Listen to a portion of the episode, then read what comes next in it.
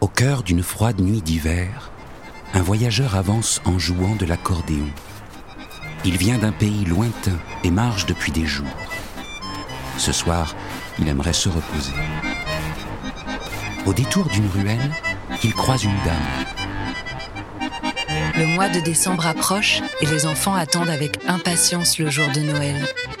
Avec son podcast, le magazine Pomme d'Api vous donne rendez-vous chaque jour, du 1er au 24 décembre, pour écouter en famille un nouvel épisode du conte musical Pipo et la maison abandonnée.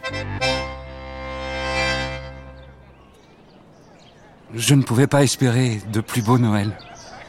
Car grâce à vous, mes amis, ma vie est à nouveau devenue belle.